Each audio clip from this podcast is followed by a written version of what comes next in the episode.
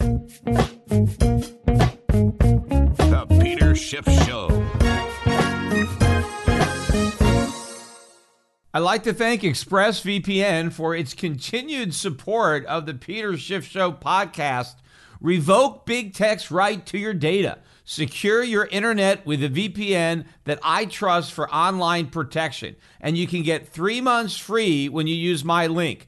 Just go to expressvpn.com slash gold right now to learn more. A relatively quiet day in the market today, but some of the movements of note. The price of oil continues to creep higher, making a new post COVID high today. We were up better than $1 a barrel. I think we closed just under 56, 55, 80 ish. We did trade above 56. The high I saw was 56.33, and that again is the high print for the move. We are making a beeline towards 60. We may have a bit of resistance up there, but I think people are going to be very surprised at the speed with which oil moves from 60 to 100. I'm not even sure that we're going to stop at $80 a barrel for long, but that is going to really uh, be a big factor, I think, in the inflation outlook. Looking also at the bond yields, they continue to creep higher, getting close again to the post COVID highs as well in bond yields. The yield on the 10 year back above 1.13, getting close to the highest we've been post COVID. The high I think we had was about 1.187, so not quite to 1.2 yet, but we are creeping higher. And the yield on the 30 year now back above 1.9. We're at 1.912 on the close. And the highest we've been on the 30 year since COVID is 1.915. So almost a new high in the yield on the 30 year. So the spread's widening a bit as more inflation is built in to the yield curve. US dollar not really doing much, kind of holding steady around the 91 level. And I think at some point we're going to see the dollar roll over. The chart looks pretty bad for the dollar.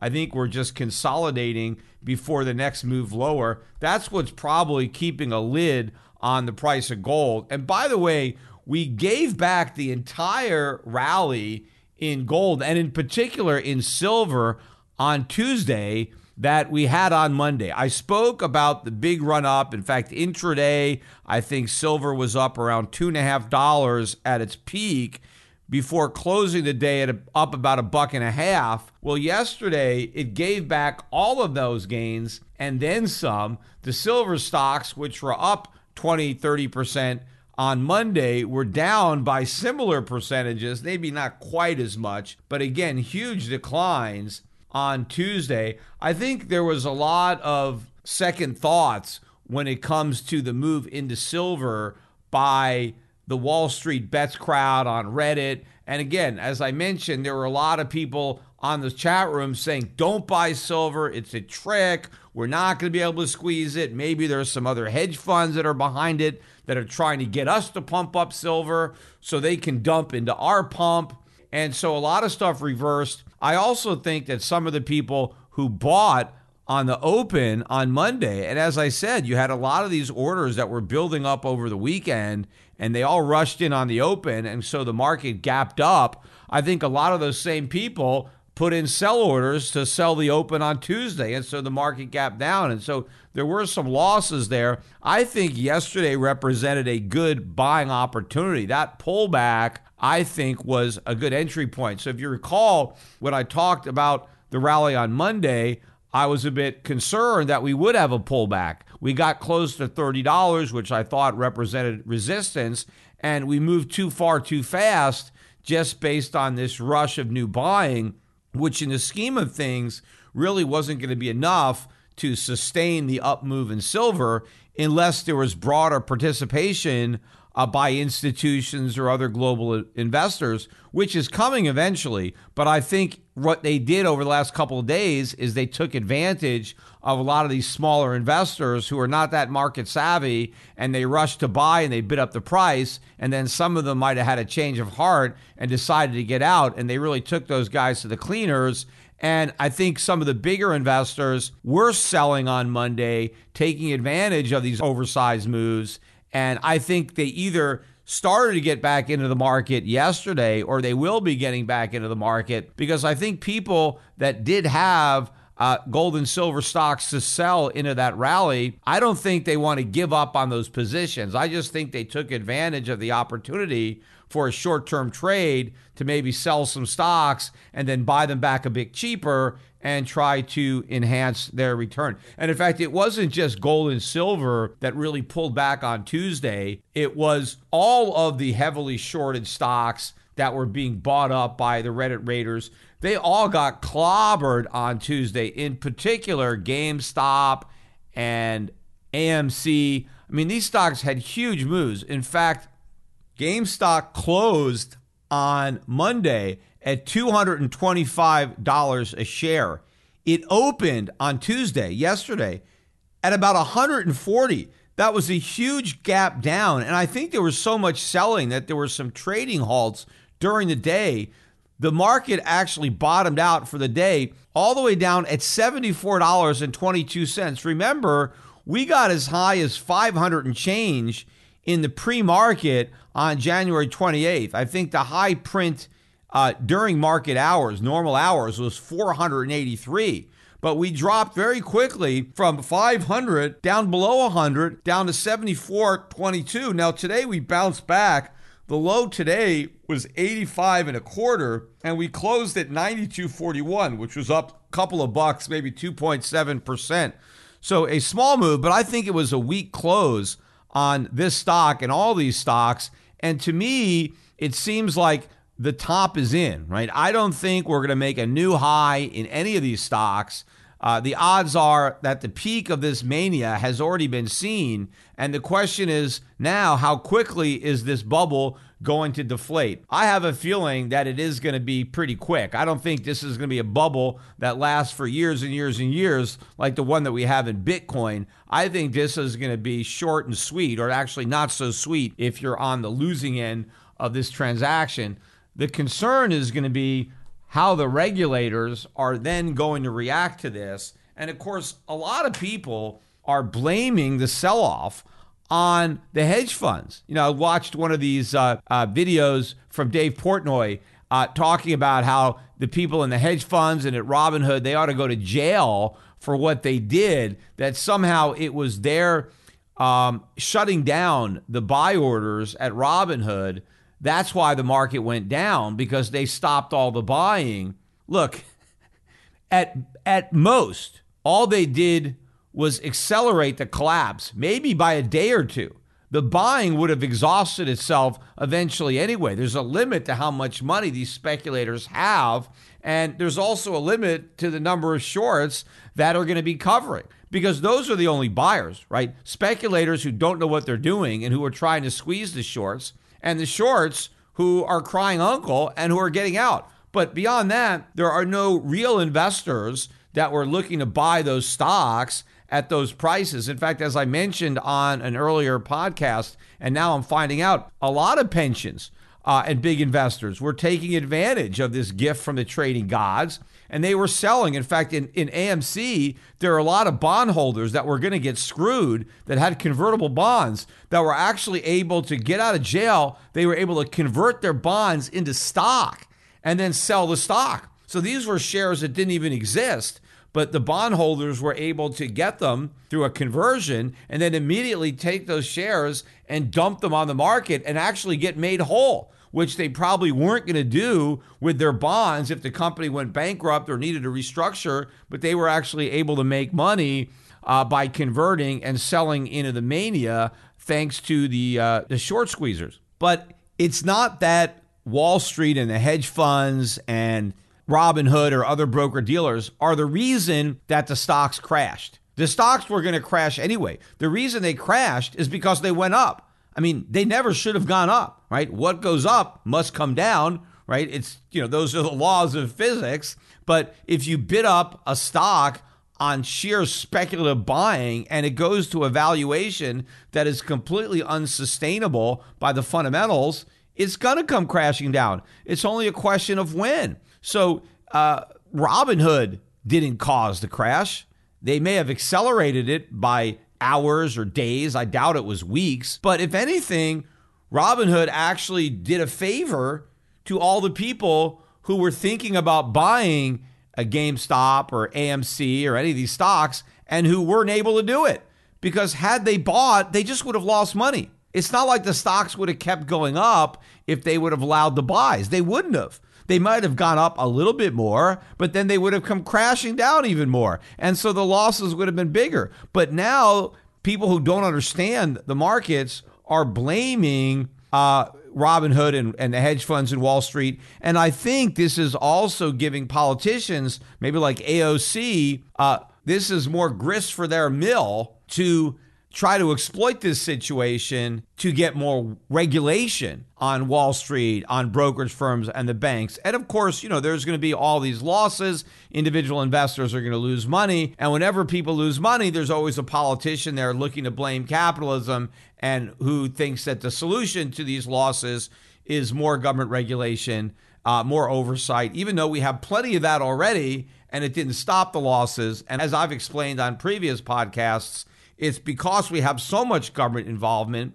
that um, retail investors are getting screwed to the degree that they are because they're not getting the professional help that might uh, prevent this from happening because that help has been legislated out of existence because they've been priced out of the market because none of the broker dealers out there can afford to deal with them because the costs are much higher than anything that they can charge in fees or commissions on legitimate, uh, you know, investment activity.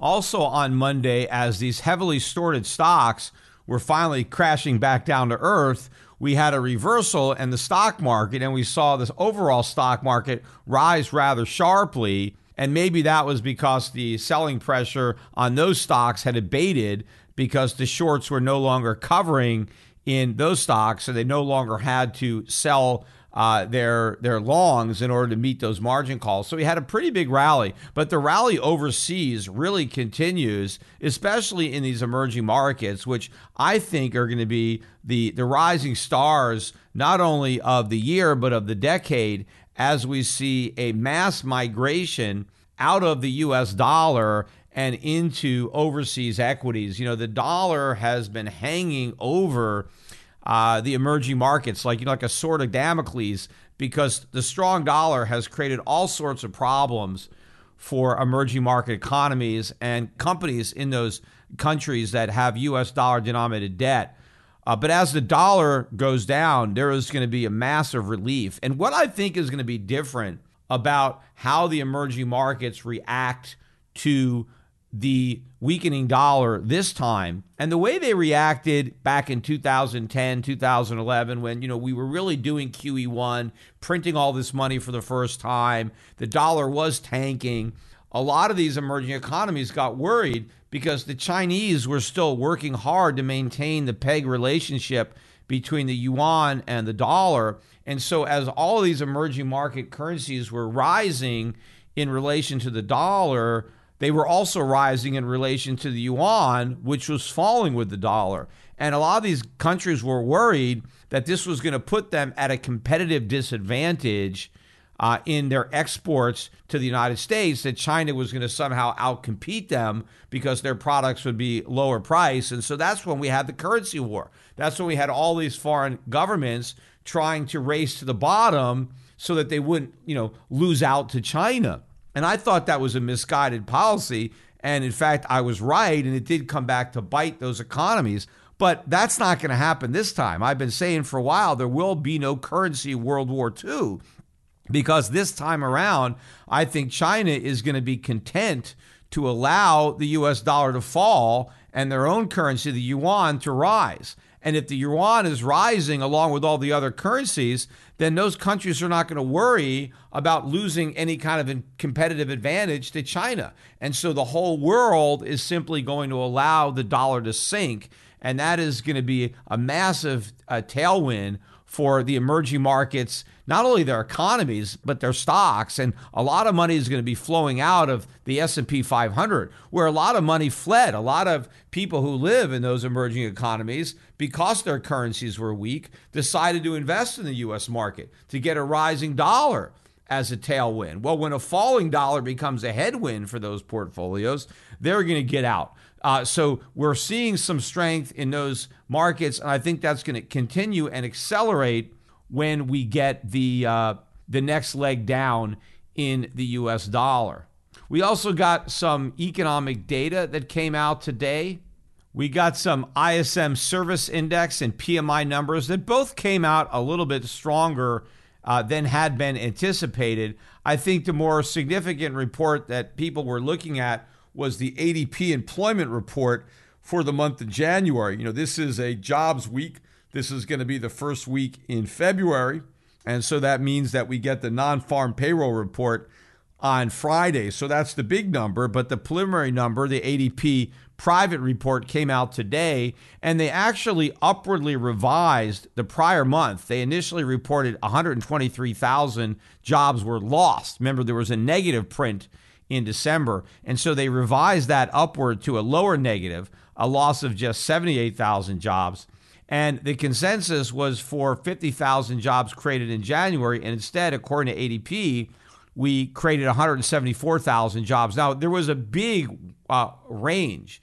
The forecast was a low of minus 85,000 to a high of 285,000. So, you know, kind of somewhere in the middle is where we ended up, although the, it was above the consensus.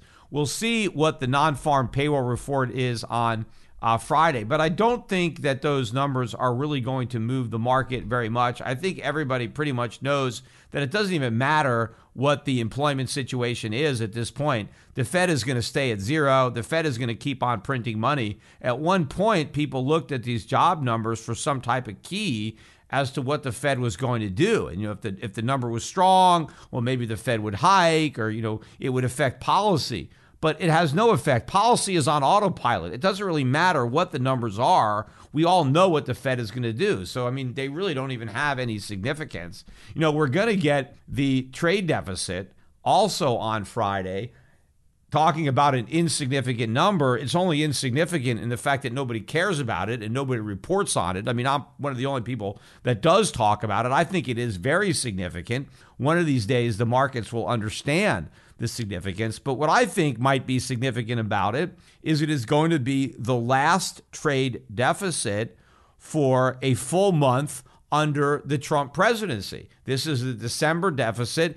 Uh, Donald Trump left office mid January, so January is not really the last trade deficit under Trump because it's half Trump and and half uh, uh, Biden. But the December 2020 is the last full month of the Trump term, and since Donald Trump ran uh, on a platform of making America great again by reducing our trade deficits, we are looking at an enormous trade deficit. I don't think it'll be a record high, pretty close to it. We'll see. The consensus is for a slight improvement from the 68.1 billion that we got last month. They're looking for 65.8 billion. We'll see if we could take out 70 billion or maybe set a new record. That might be particularly ironic if the last um, full monthly trade deficit of the Trump presidency ends up being an all time record high trade deficit, meaning the opposite of what Trump promised is what he would have delivered when it comes to trade. By the way, before I forget, I want to mention that I am scheduled to be on the Tucker Carlson show tomorrow. It's a live show. And as far as I know, I'm still going to be on. I mean, they they booked me and they scheduled me, but you never know with these kind of shows. I mean, they have a tendency to book you, and then something else comes up, uh, and they end up canceling. I mean, I was on the Tucker Carlson show, or supposed to be on, about a year ago, if you recall, and I was traveling at the time, so obviously it was before COVID, but because I was traveling, I wasn't going to be able to do the live show. So they decided to tape the segment and then they were going to run it uh, when they ran the actual show. So I taped it the day before or two days before or something like that. So they had it, but then they never ran it. I guess I don't know what happened that caused them to change their mind. The topic was the Federal Reserve and the money printing and all that. And I thought it was a very, very good segment. Pretty much Tucker and I were agreeing on pretty much everything that we discussed. In fact, I really like Tucker Carlson. I mean, I watched that show uh, quite a bit. I think personally, he's one of the best people out there. Uh, and he's a very important voice that really needs to be heard on the mainstream. He's really calling out a lot of this BS that's going on. And I think his voice is going to be particularly important during the Biden uh, presidency, far more so than it was when Trump was president. So I think he's particularly important. Uh, a person that's out there. I don't think he gets enough credit, and he takes a lot of heat. He takes some very unpopular positions, and he's willing to stand up for himself, and, and he doesn't bow down uh, to the pressure from the politically correct mob on the left. So I really do hope that I am on the show and I don't get canceled. Uh, so if and I will tweet this out too. So you know if watch my Twitter because I probably won't tweet out if I get canceled, but I will tweet out if they confirm that I'm on and I haven't been canceled. So if you don't want to watch it, I mean, you should watch it anyway, whether I'm on or not. You know, why not tune in and, and watch the Tucker Carlson show? And maybe I'll be on and maybe I won't but I will tweet it out. So if, if you only want to watch it, if you think I'm going to be on, then watch out for my Twitter. You know, if you are not following me on Twitter, this is a reason to go ahead and do it. In fact, I noticed that I just passed 345,000 Twitter followers. So uh, my army is growing here. So if you're not part of it, uh, you should enlist and, and, and become part of, uh, of the army here and follow me on Twitter. My YouTube audience is really growing as well. I now have over 430,000 YouTube subscribers. So if you're not among them, subscribe. I mean, help me now. Uh, you know, I could see 500,000. I'm, you know, closing in on a half a million YouTube subscribers. So that would be great. I'm pretty sure I'm going to get there sometime in 2021, but it'd be great if I can get there in the first half of 2021. So that would take another 70,000 subscribers from here. So uh, subscribe to that. You know, go, go on all of my uh, social media platforms. You know, friend me on Facebook. Instagram, though, is the one I really need to push because that's the one I came late to the Instagram party, right? Because I didn't even start on Instagram until last year and I'm not even at 70,000 followers. I'm at 69,800 and change. So maybe as a result of this podcast, I can get over 70,000. I'd really like to get to 100,000 to get at least out of the, you know, the five digits and get to get to a six digit count on Instagram. So obviously, if I've got 430,000 YouTube subscribers and 345,000 Twitter followers, a lot of these guys are not on Instagram. Now, maybe a lot of these guys think they're too old for Instagram, but you know what? Even if you are, just, you know, follow me. You know, there's some interesting stuff that I'm putting out on Instagram that's not on Twitter, that's not on YouTube or Facebook. So, you know, if you're not following me, just do it. You know, and help me get my numbers up because I think the higher my numbers are, I can attract some more young people because that's where the young people are. They're on Instagram, you know, and so I need to reach those people. I need to unscramble their brains you know, because they're going to U.S. Uh, universities or, you know, elementary school, high school, whatever, and they're being indoctrinated into socialism by a bunch of socialist teachers. Now, of course, the indoctrination is happening online rather than in an actual classroom, but then they're constantly bombarded with socialist propaganda uh, from the government, from the media. And so I'm this one voice, although I'm not the only voice, but I'm a voice. And I think I'm a particularly good voice because I think, I think I do a good job of explaining things to people in language that really they can understand and using analogies that, that people get. So I really need to increase my appeal among young people.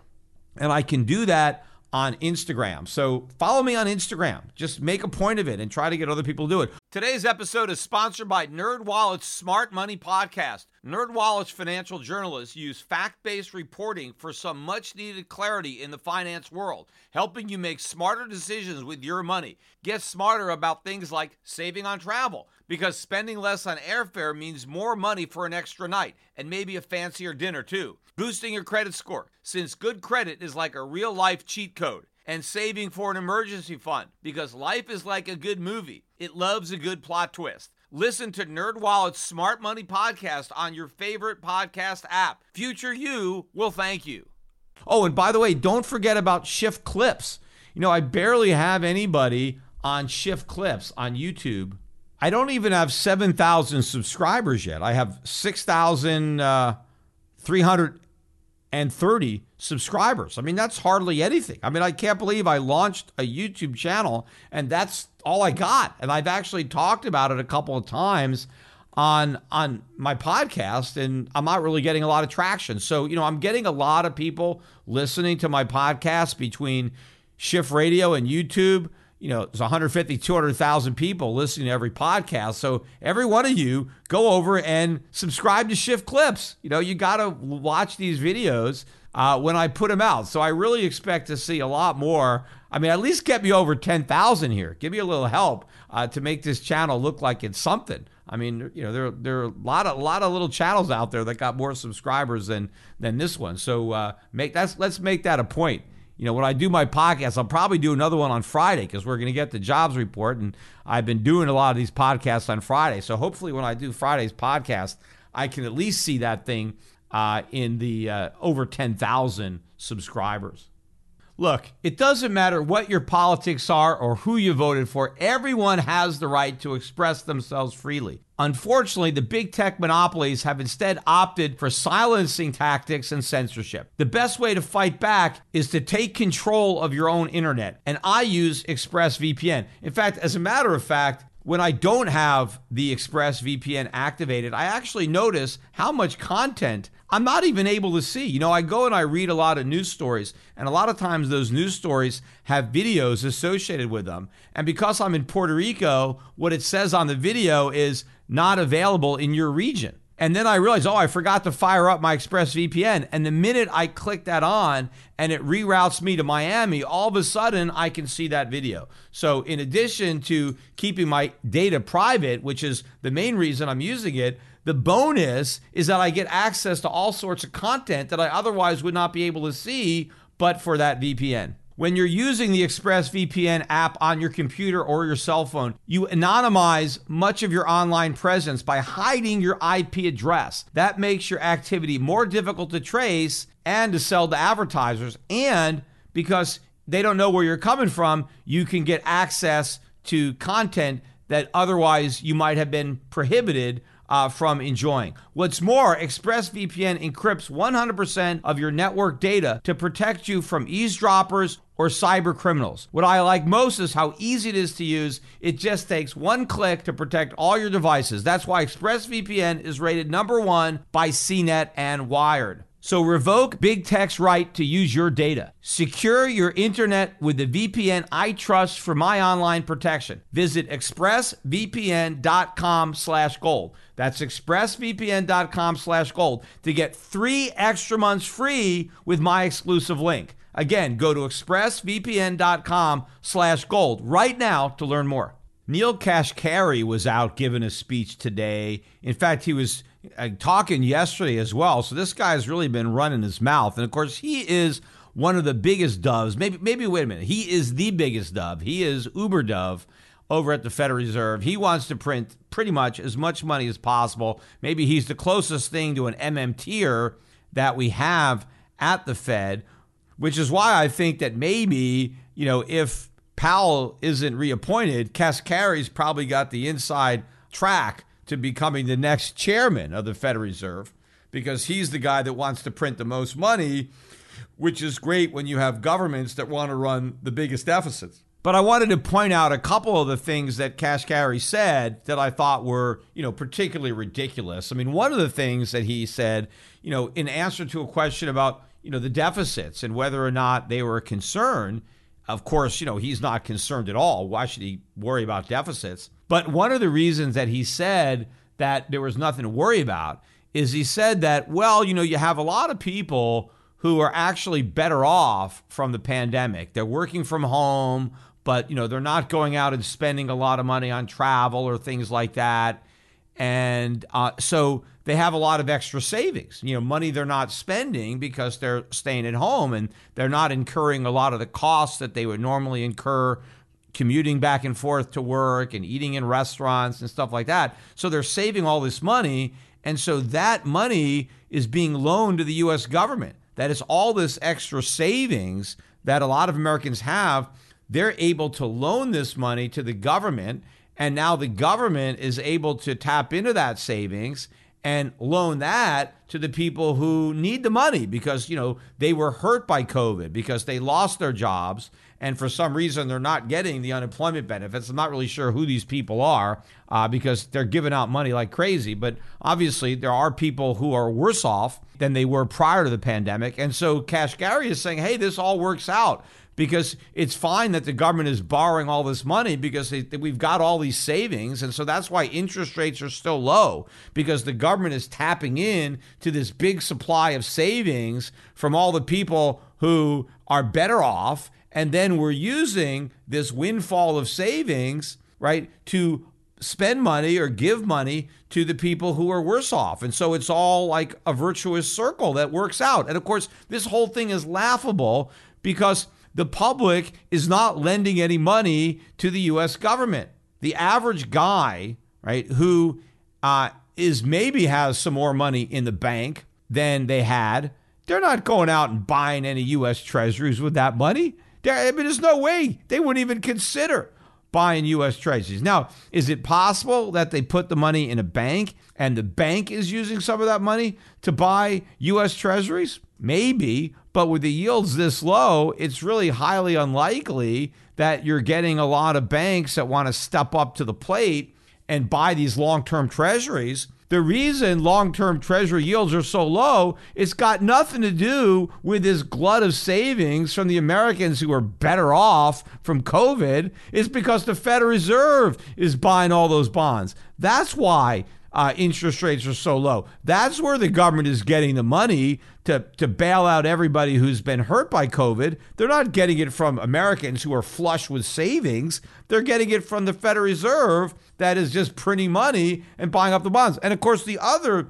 aspect that Cash Kashkari completely ignores is the money has to be repaid. Maybe they are able to borrow money from these Americans who temporarily uh, had an increase in their savings because they can't travel and go out. Well, what happens when these Americans want to go back out and now they want to dip into those savings and start making up for lost time? Then what's the government going to do? That now all the people that were supposedly lending the government money want their money back. And the other people, well, you know, they still want to, you know, keep spending. So what do you do then? How do you pay back the money? Even if you temporarily are able to borrow it, the problem isn't borrowing it. The problem is when you have to pay the loans back. But of course, Kashkari doesn't even consider paying the loans back because he knows the loans are never going to be paid back and he doesn't even care. He knows the government's just going to go perpetually into debt because the Federal Reserve is there to make that possible and to keep that Ponzi scheme going so that the government never has to deal with the debt. But what happens then is the foreign currency markets are going to have to deal with it. The dollar is going to have to deal with it. And anybody who owns US dollar denominated debt is going to have to deal with it. Also, on inflation, he was asked about whether he was worried there. And again, he said, no, he's not worried at all. I mean, he basically said inflation is a psychological phenomenon, right? You never, you know, so it's not uh, a monetary phenomenon. In his mind, right, inflation is all about psychology. Right? It's got nothing to do with all the money the Fed is printing. It has to do with psychology, right? It's what people think. And, and what he said is if people think inflation is coming, well, then they go and ask for a raise because they know they need more money because they expect higher inflation. And so he thinks it's expectations that are driving inflation. And he says, hey, you know, we don't see a lot of increasing inflation expectations. And so, because people don't expect inflation, well, we're not going to get it. You know, although in my mind, it's what people don't expect that ends up happening, right? It's expect the unexpected. Like what happened with uh, GameStop. I don't think any of the shorts in GameStop expected what happened, but it happened anyway. And because what happened was so unexpected, it was such a big deal. So it's the unexpected inflation that is much worse than the inflation that you expect because at least if you expect inflation, you can prepare for it. And so maybe when you get it, it's not as bad because you factor it in to what you're doing. But when you get blindsided by higher inflation that you don't expect, that's when it's an even bigger problem. And of course, if Kashkari is right and there isn't an increase in inflation expectations, then that is an even bigger problem than if there were. Although, if you look at the bond market, clearly inflation expectations are on the rise. And the only reason rates aren't even higher is because the Fed, right, led by Kashkari and his buddies, or no, not led by, he's not the chairman, but he's, you know, he's a big important voice there. Uh, but he's part of what's going on. And that's the reason that these rising inflation expectations haven't already fed into even higher bond yields than the ones we have today. But probably, I think, one of the more ridiculous comments, too, that he had, especially in light of the fact that he's not concerned about inflation, he was asked about uh, unemployment. And he talked about the real rate of unemployment being 10%, which is significantly higher than the official rate. So I agree with him there. In fact, I think their actual rate is is quite a bit higher than 10%. But he says he thinks it's 10%, and he thinks the actual unemployment rate today is on par with the highest the unemployment rate got to at the depths of the 08 uh, financial crisis and the recession, uh, you know, that ensued. So he's saying that the unemployment rate now is as high as it was at the high point, I think, in, in 2009. So we still have a big unemployment problem, which is one of the reasons that I guess he's not worried about inflation because he thinks you have this big pool of unemployed workers and he believes in the Phillips curve. But he started talking about the fact that a lot of companies are complaining that they can't find workers. And he doesn't understand how that's possible when there's 10% unemployment. And he thinks that it's really simple that if employers can't find workers, all they have to do is offer higher wages. And if they just offer higher wages, well, people will want to work because you have 10% unemployment.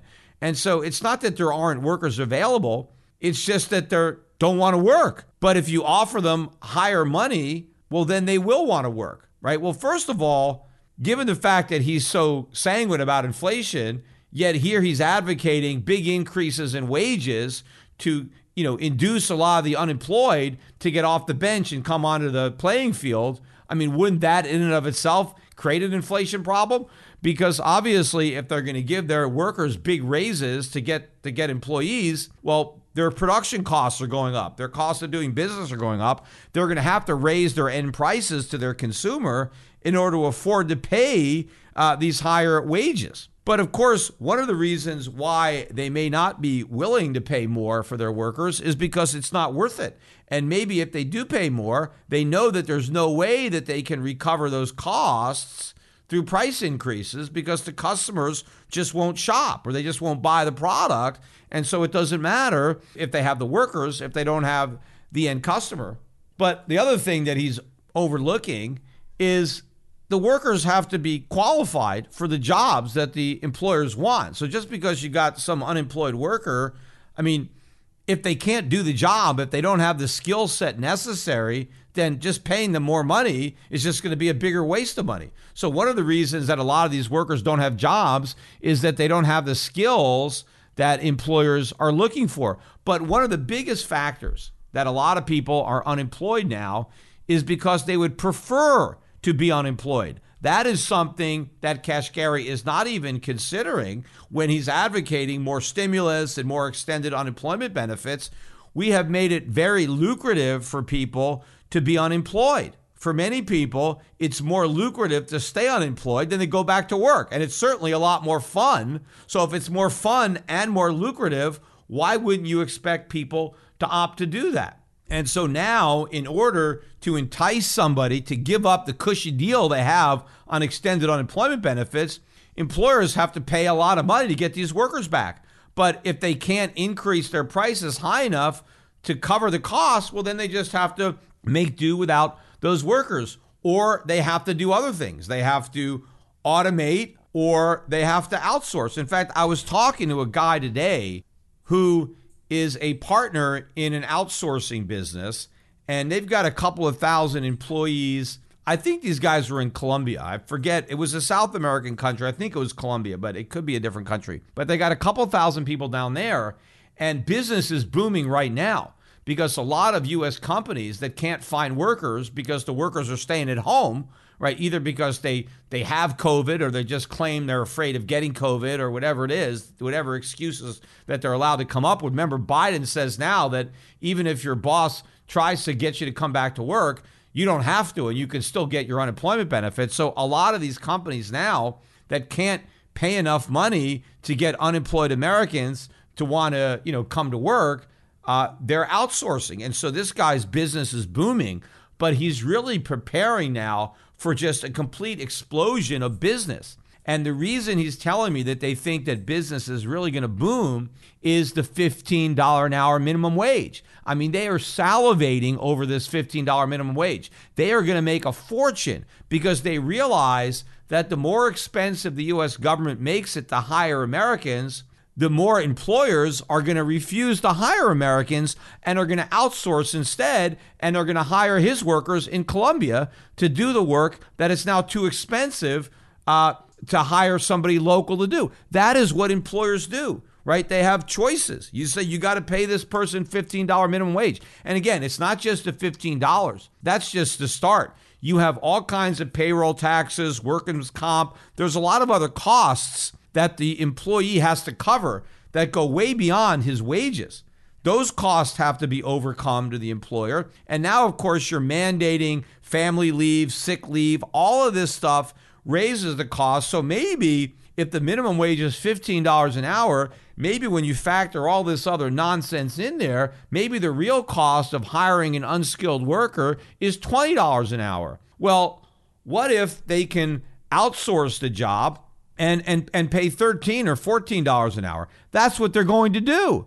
Maybe before the minimum wage increased, you know, it was a little bit more convenient or more economical to hire domestic. But once the minimum wage really jacked up from 725 to 15, all of a sudden, you know, outsourcing becomes economical, you know, because they're basically, as they're raising the minimum wage, they are lowering the threshold where outsourcing or automation becomes more economical because employers do a cost benefit analysis. They say, well, for automation, we need to buy all this expensive equipment, computers, or what other hardware we need to buy, software. How much is the upfront cost? What's that depreciation?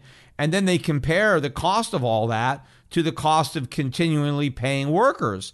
And whatever is cheaper, that's where they want to go. You know, and one of the benefits of automating is, you know, you're not going to get sued for anything. You don't have to worry about, you know, discrimination laws or equal pay laws or any of that stuff. And that's the same thing with outsourcing. That's not your problem. When you outsource to a company in Colombia, you don't hire anybody. You're just paying another company a fee. And that other company is dealing with their employees, but they don't have all these laws to contend with. They don't have all these regulations and all these laws that make it so easy uh, for them to get sued. So, this is going to be a boom to companies that specialize in outsourcing, but it's a bust to American workers that are going to have their jobs outsourced thanks to the U.S. government thanks to Joe Biden, thanks to AOC and Bernie Sanders, right? If you want to know why your job disappears with a $15 an hour minimum wage, that's why. And the other irony of it all is as unemployment goes up, because of the increase in minimum wage,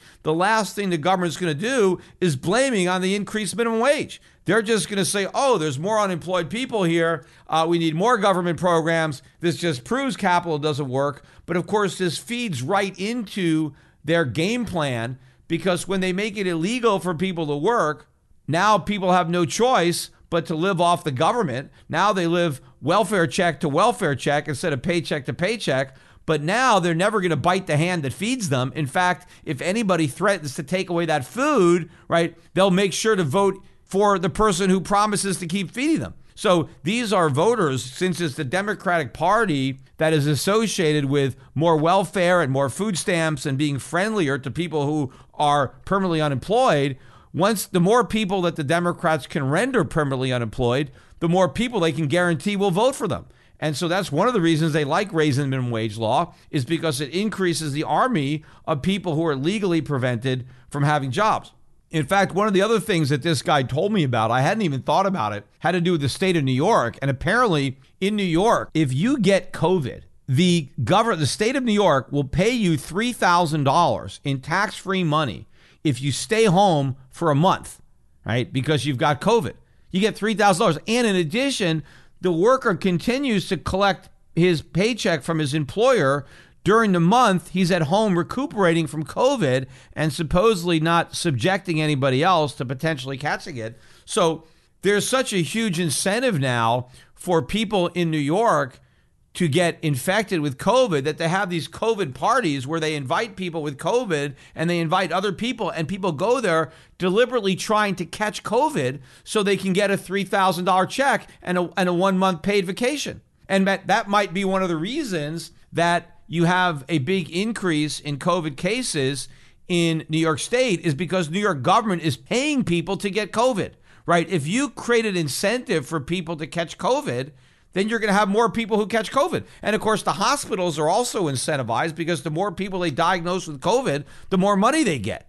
Uh, and so I think it's government in many ways that is driving the big increase in the number of cases that, that we're seeing in COVID. But again, all these people that are taking a month off from work, uh, paid vacation with a $3,000 bonus what do these companies do in the meantime if they actually need these workers? Well, they call up an outsourcing company like the guy I was talking to.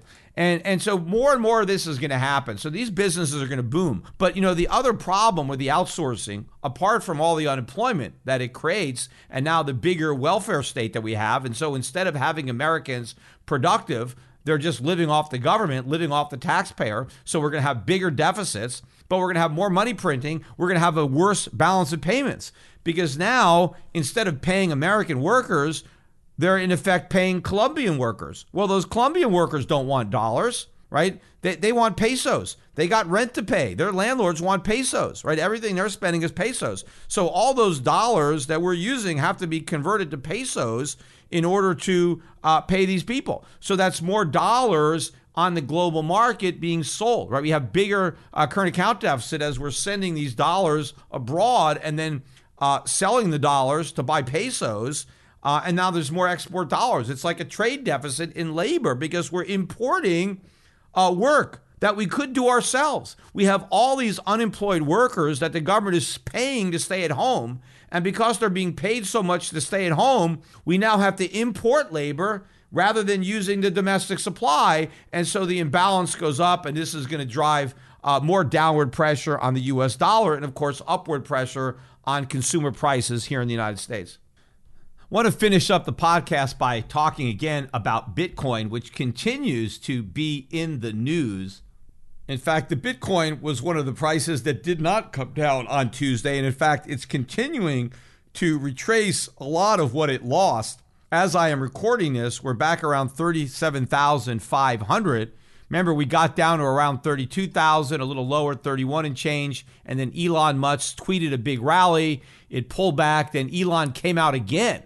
You know, when the market looked like it was going to go back down again, we were down back around 32, 33,000. And Elon Musk, you know, on social media comes out and talks about how he's a big fan of Bitcoin and how Bitcoin is close to mainstream adoption and how he likes Bitcoin. And then he saves it again. And then Bitcoin has another big rally. And I think what's helping Bitcoin today is you think you had some comments coming out of Visa, which reported, I think, earnings today. Uh, but Visa came out, not much movement in the price of the stock, but apparently there were some comments uh, about Bitcoin and the fact that they were looking at it and they don't necessarily see a reason why they couldn't incorporate Bitcoin into their network. And of course, that immediately was seen as bullish for Bitcoin. Oh, it's going to be now part of Visa network. That's not going to happen.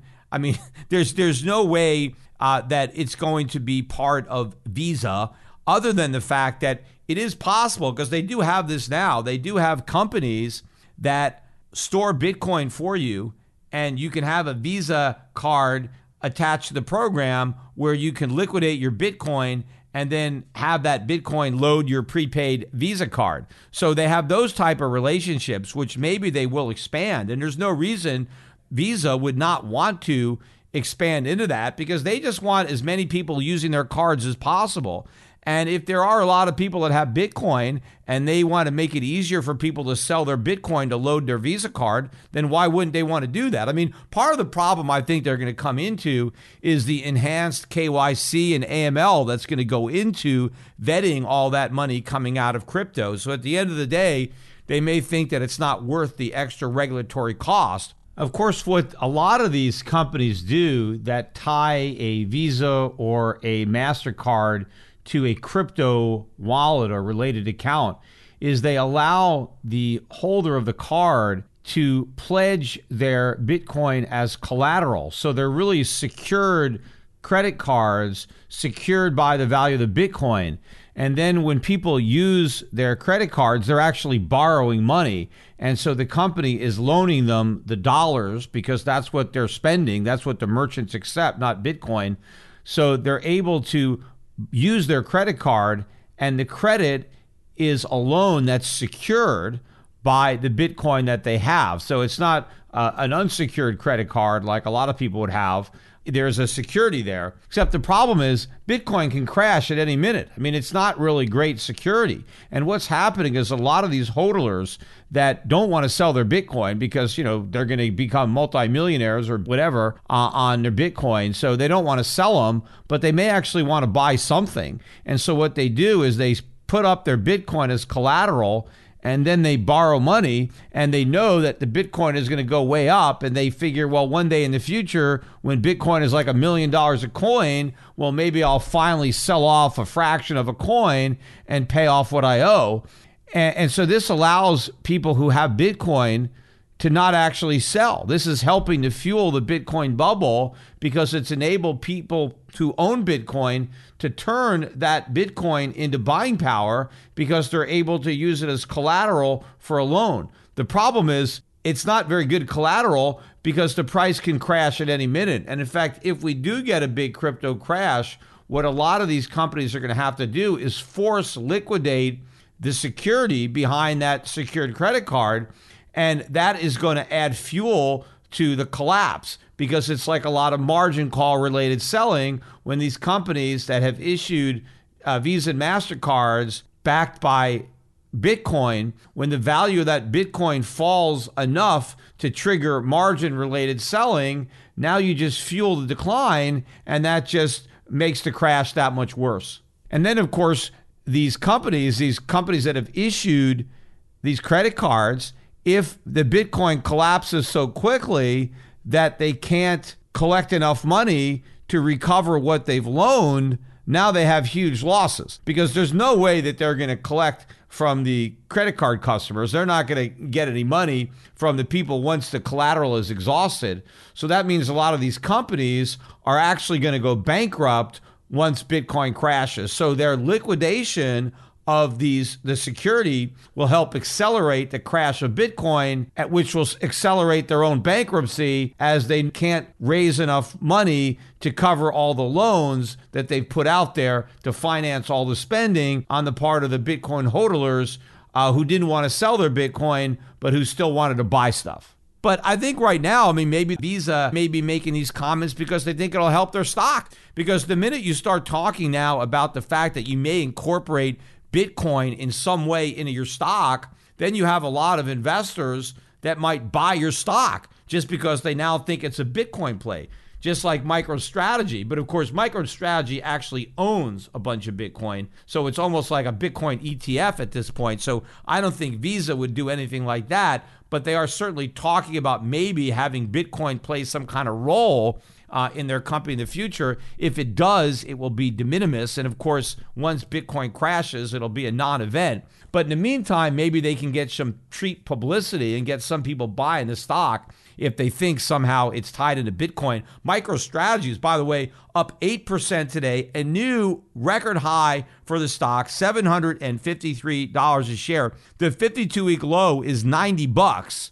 Uh, so MicroStrategy certainly riding the uh, Bitcoin wave. You know, Michael Saylor, he just started this. I think it's a three-day Bitcoin for corporations virtual conference in which he's trying to con other CEOs into copying what he did. He's going to share his playbook. I mean, what? I mean, why do you need to share it? I mean, just buy Bitcoin. I mean, what's so secret about that? It's not like he's got a secret formula for buying Bitcoin. I mean, it's not hard to do, right? But apparently, he's trying to con other people into into using what will be a, a, a game losing playbook. You know, to the extent that he is successful in convincing U.S. corporations to actually load their balance sheets up with Bitcoin. This is going to be just another big problem for corporations. And if any corporations are dumb enough to follow his lead, uh, people who own those stocks should sell them because they're not going to have the big pump uh, that uh, you got from uh, MicroStrategy. And by the way, you know, I don't even know why Saylor is still the CEO of MicroStrategy. I mean, I don't even think he spends any time on software. I mean, all he talks about is Bitcoin. All he's doing is Bitcoin. He ought to step aside and let somebody who actually cares about running the business run the business if he just wants to be a spokesman uh, to tout Bitcoin all the time. Though another interesting observation that I kind of have about Bitcoin is, you know, as I'm watching – uh, CNBC today. And of course, they have their obligatory Bitcoin pumpers coming on, which they do every day. And they manage to ask every CEO just about when they're interviewing them, they always slip in a question about Bitcoin. You know, it's like it's it's like a, a must ask question. And again, they're doing this, I think, at the behest of Grayscale, who is their biggest advertiser. So they have to make them happy by keeping Bitcoin constantly in the news because they have to keep the money flowing because it comes back to uh, CNBC in the form of ad dollars. But what is interesting is that the only people who come on CNBC and who talk about the risk of the big deficits, the out of control federal spending, the money printing, QE infinity, 0% interest rates, hyperinflation. The only people that talk about these problems are the people who are touting Bitcoin. In fact, if they didn't have the Bitcoin pumpers on CNBC, nobody on CNBC would be talking about this. You see, they don't invite people who, like me, right, who are advocating, you know, getting into gold and silver or getting into foreign stocks as a uh, way to protect yourself, or even people that aren't even advocating protecting yourself, just people that would talk about the risks inherent in what we're doing, right? You don't have these so called gloom and doomers, uh, perma bears, the way they like to call them. They're not on CNBC unless they're touting Bitcoin. I mean, if you're going to tout Bitcoin, they will roll out the red carpet and they will let you say all the gloom and doom bearish things that you want, and they'll never say boo to you. They, they, they, they won't argue with you. They won't try to say that you're wrong, but at least the Bitcoin guys are talking about this stuff.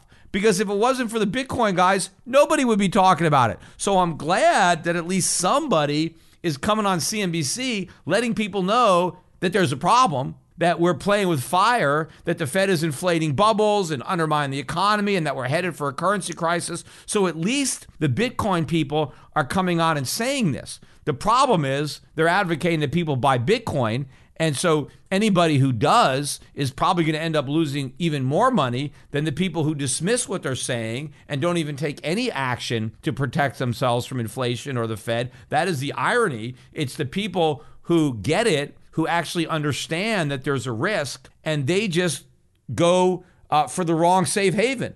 You know, they, they end up jumping out of the frying pan into the fire.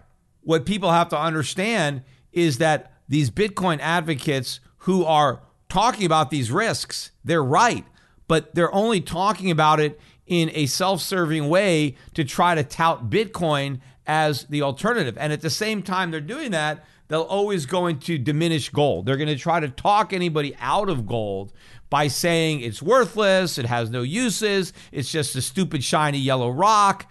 And in fact, you know, I don't know which things are dumber, right?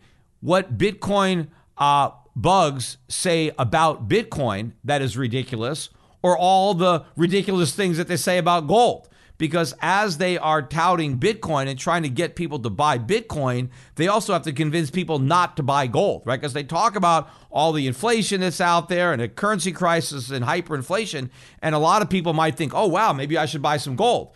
They don't want you to do that. No, no, no, don't do that right? Gold's nothing. It's just a worthless, shiny rock. Why would you want that? I mean, no, you can't do anything with gold. Buy Bitcoin. Bitcoin has all the value. Bitcoin is way better than gold, right? That's what they're trying to do. Now, there are some people out there that buy Bitcoin and buy gold, and they think they see the value in both. But the main Bitcoin pumpers have to completely trash gold because they're trying to take gold's market share and they're trying to get Bitcoin. So they see gold as a big competitor to Bitcoin and they're trying to keep people out of it. That's why the grayscale commercial is all about drop gold. And that's the one that's constantly running, you know, on a continuous loop almost on CNBC. Sell your gold, sell your gold, sell your gold. Because the main person who is likely to fall for the Bitcoin sales pitch right? And the sales pitch is a good sales pitch when it comes to the real risks inherent in the current fiat based monetary system. They know their best customer is somebody who already owns gold because that person already believes this. So they're speaking their language. See, the people that don't own gold, people that think everything is great, and you're telling them the world's coming to an end, there's going to be inflation, so you should buy Bitcoin, they're like, no, why should I do that?